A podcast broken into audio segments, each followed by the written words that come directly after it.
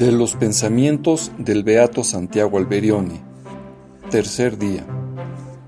La esperanza de San Pablo.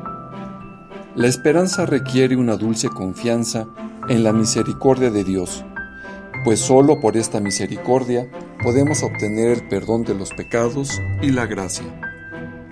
San Pablo poseía esta virtud que nace de la fe y tiene tanta fuerza en un corazón cuanta hay de fe en él. Ahora bien, en San Pablo la fe era heroica, lo confesaba él mismo cuando escribía, hemos sido salvados del error por la esperanza. Mas decía, no perdamos la esperanza, pues en ella hay grandes méritos. Y rebosando gozo al pensar en el cielo, decía, estamos alegres por nuestra esperanza. Y en otro pasaje nos da brío y ánimo pensar en la esperanza que tenemos delante.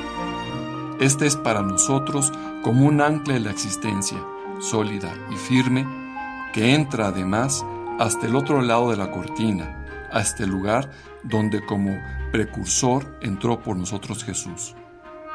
Somos hijos de Dios, y si somos hijos, somos también herederos, coherederos del cielo.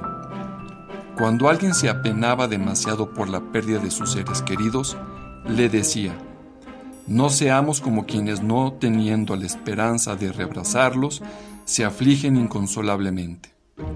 Y en las propias angustias se confortaba diciendo, me aguarda la merecida corona con la que el Señor, juez justo, me premiará el último día.